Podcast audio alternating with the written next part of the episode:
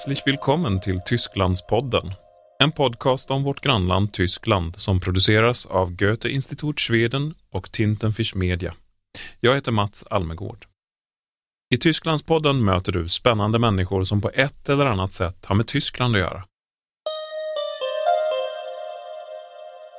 I det 39 avsnittet av Tysklandspodden blickar vi fram emot den stundande julen. Tysklandspodden kommer idag att handla om jul så här i december. Jag sitter på Goethe-institutet i Stockholm tillsammans med Christiane Lahusen. Hallo Christiane, hast du viel zu tun vor Weihnachten? Ja, es ist äh, wie immer die Adventszeit nicht so besinnlich, wie man sie sich vielleicht wünschen würde. Alles klar. På Goethe-institutets ähm, Facebook-sida så eh, ställdes frågan eh, vilka saker vill eh, ni som lyssnar eller läser på Facebook veta om skillnaderna mellan tysk och svensk jul? Och ganska så snabbt så blev det en liten diskussion där som handlade om en dryck eller två drycker. Vilket är bäst? Glühwein eller glögg? Was findest du, Christiane? Glühwein oder glögg? Ja, das ist natürlich schwierig. Ich möchte ja niemand verletzen jetzt. Ich finde mittlerweile tatsächlich Glögg besser. Ich hatte jetzt auch das erste Mal äh, mal nachgeforscht, was eigentlich der Unterschied ist. Und der Unterschied besteht einfach darin, dass in Glühwein weniger Alkohol ist, weniger Zucker und er enthält keine Rosinen und keine Mandeln. Insofern ähm, ist es schon nachvollziehbar, warum ich Glück besser finde. Glögg är alltså starkare, sötare och kan innehålla russin och mandel. Glühwein är kryddat varmt vin. Genau, Glühwein ist im Wesentlichen warmer Wein, also natürlich mit bestimmten Gewürzen ähm, versetzt. Äh, die machen, dass er weihnachtlich riecht. Ich till glögg äter man ofta pepparkakor. Men till Glühwein serveras naturligtvis också kakor och tilltugg. Ja, also es werden ähm, diese üblichen Weihnachtsgebäcke gegessen, also natürlich Lebkuchen, ähm, Stollen und dann gibt es regional unterschiedlich tausend verschiedene Gebäckarten. Olika sorters regionala varianter av kakor alltså. Och så är det överhuvudtaget i Tyskland. Julfirandet har en regional prägel. Genau, also es gibt beim Essen sehr große regionale Unterschiede. Es gibt so vielleicht fünf klassische Weihnachtsessen. Äh, klassisches Entenbraten, Gänsebraten, Raclette, Fondue und dann aber auch, was ja so ein bisschen davon abfällt, Würstchen mit Kartoffelsalat. Ähm, und die Unterschiede sind tatsächlich, also Würstchen mit Kartoffelsalat wird im eher protestantischen Norden gegessen und auch im, in, in, in den Teilen von Süddeutschland, äh, die auch protestantisch sind. Ähm, und der Hintergrund war tatsächlich ein so bescheidenes Essen an Weihnachten zu essen, was den bescheidenen Umständen entspricht, unter denen Jesus geboren ist. Also dass man nicht, wenn dieses Kind in der Krippe im Kalten geboren wurde, sich selber mit Braten hinsetzen sollte. Ähm, in den eher katholisch geprägten Teilen gab es schon immer ein großes Festmahl, aber eben auch, weil Weihnachten lange Zeit das Ende der Fastenzeit war. Ähm, die Adventszeit war bis vor ungefähr 100 Jahren äh, Fastenzeit. I olika delar av Tyskland äter man alltså olika slags julmat. På vissa håll ugnstekt gås, ugnstekt anka, raclette, fondue eller på andra håll korv med potatissallad. Jo, du hörde rätt. Korv med potatissallad äts i norra Tyskland och framförallt de protestantiska delarna av landet. Att äta lite mindre festlig mat speglar nämligen protestantismens inställning till hur det var när Jesus föddes. I de katolska delarna äts det mer eftersom julen också innebär slutet på fastan. Ich habe eigentlich nach Weihnachtstraditionen gefragt und du hast sofort mit Essen angefangen. Ah, ist das Essen so zentral in Deutschland wie äh, auch hier in Schweden und Julbord und so weiter? Ja, ich glaube schon, dass das ähm, Essen sehr zentral ist an Weihnachten. Ne? Ähm, es gibt dazu auch so ganze kulturhistorische Untersuchungen, äh, die sich angucken, wie sich Weihnachtsessen verändert und warum bestimmte Sachen äh, warum es bestimmte Trends gibt. Äh, und da fand ich eben ganz interessant, auch dass ein Trend wirklich der letzten Jahre ist, dass die Küche wieder viel gutbürgerlicher wird, also dass der Gänsebraten wieder viel populärer wird. Und die Erklärung ist, also vereinfacht ausgedrückt, dass umso komplexer die Welt wird und umso komplexer auch die Familienkonstellationen werden, umso traditioneller und gutbürgerlicher wird gekocht. Also man versucht sozusagen über das Essen sich ähm, an Traditionen anzuschließen. I en mer komplex värld blir julmaten alltså mer traditionell, som ett sätt att ansluta sig till traditioner och känna lugn och harmoni. Och visst, maten är lika central för det tyska julfirandet som det är här i Sverige, säger Christiane Lahusen. Skillnaderna i julfirandet i Tyskland beror alltså på regionala olikheter men också på religion. Och det är inte bara maten som skiljer sig. Ja, die gibt es. Also es gibt ähm, eben auch eine, eine Trennung in Deutschland, ob der Weihnachtsmann oder das Christkind kommt. Da ist Deutschland sozusagen zweigeteilt. Im Süden kommt das Christkind und im Norden eher der Weihnachtsmann. Ähm, ansonsten läuft Weihnachten selber relativ ähnlich ab. Also es wird viel gegessen, man schenkt sich Dinge und äh, viele Menschen gehen in die Kirche, zumindest wesentlich mehr als äh, das Jahr über in die Kirche gehen. Also die Zahlen sind da ein bisschen unterschiedlich, aber ungefähr jeder dritte bis vierte Erwachsene geht Weihnachten in die Kirche. Und das sieht natürlich an den anderen Sonntagen im Jahr nicht so aus. I södra Tyskland kommer alltså Christkind, Jesusbarnet. I norra Tyskland är det der Weihnachtsmann, eller jultomten. I övrigt äts det och dricks och delas ut julklappar, precis som här i Sverige. Något som är lite ovanligt är att var tredje eller fjärde vuxen tysk går i kyrkan över julhelgen. Även här i Sverige är det många fler som besöker kyrkan över jul. Och här går ju en del till julotta tidigt på morgonen. Men just det finns inte i Tyskland.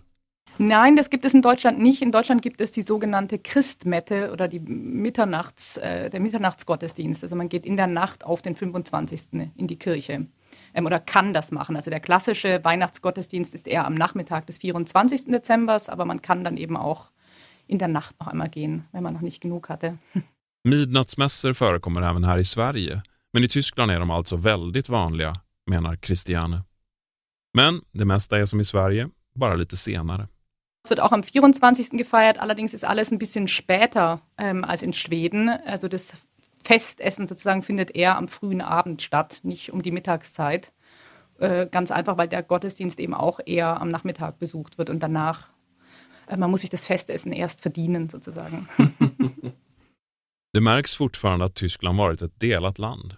Julfirandet i östra Tyskland, alltså forna DDR, ser lite annorlunda ut än i väst.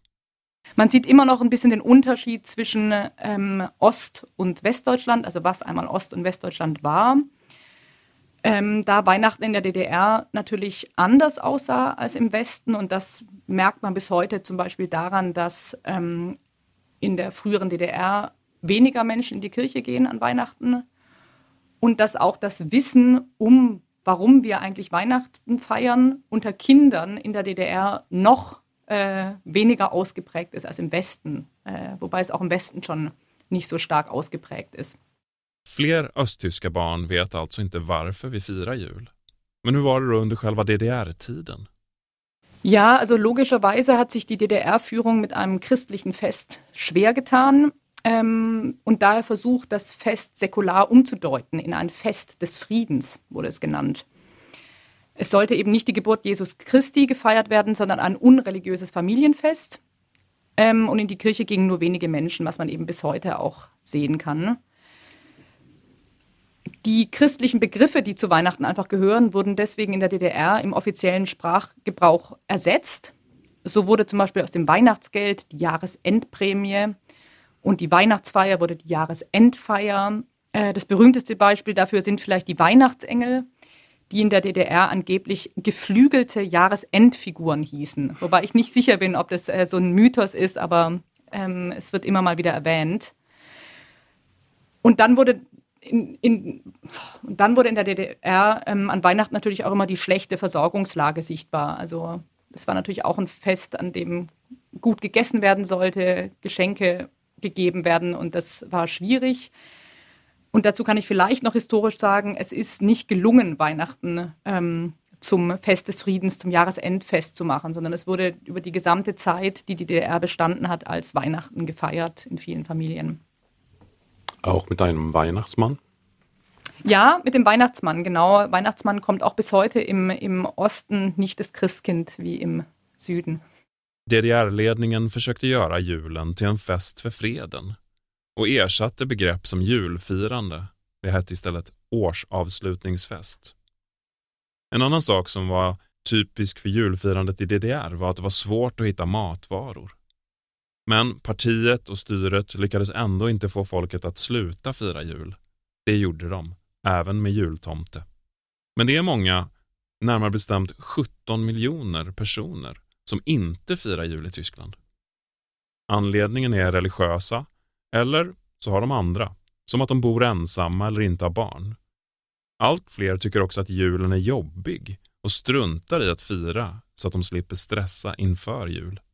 Ja, ich habe dazu ein bisschen rumgelesen und die Zahlen, die ich gefunden habe, also ich weiß immer nicht, wie belastbar die sind, aber nach einer Umfrage feiern sehr viele Menschen kein Weihnachten, nämlich ungefähr 17 Millionen, äh, was wirklich viel ist. Äh, davon sind ein Fünftel Personen, die das tatsächlich aus religiösen Gründen nicht feiern, weil sie einer anderen Religion angehören. Ansonsten, geben die Menschen oft an, dass sie nicht feiern, weil sie alleine leben oder weil sie keine Kinder haben.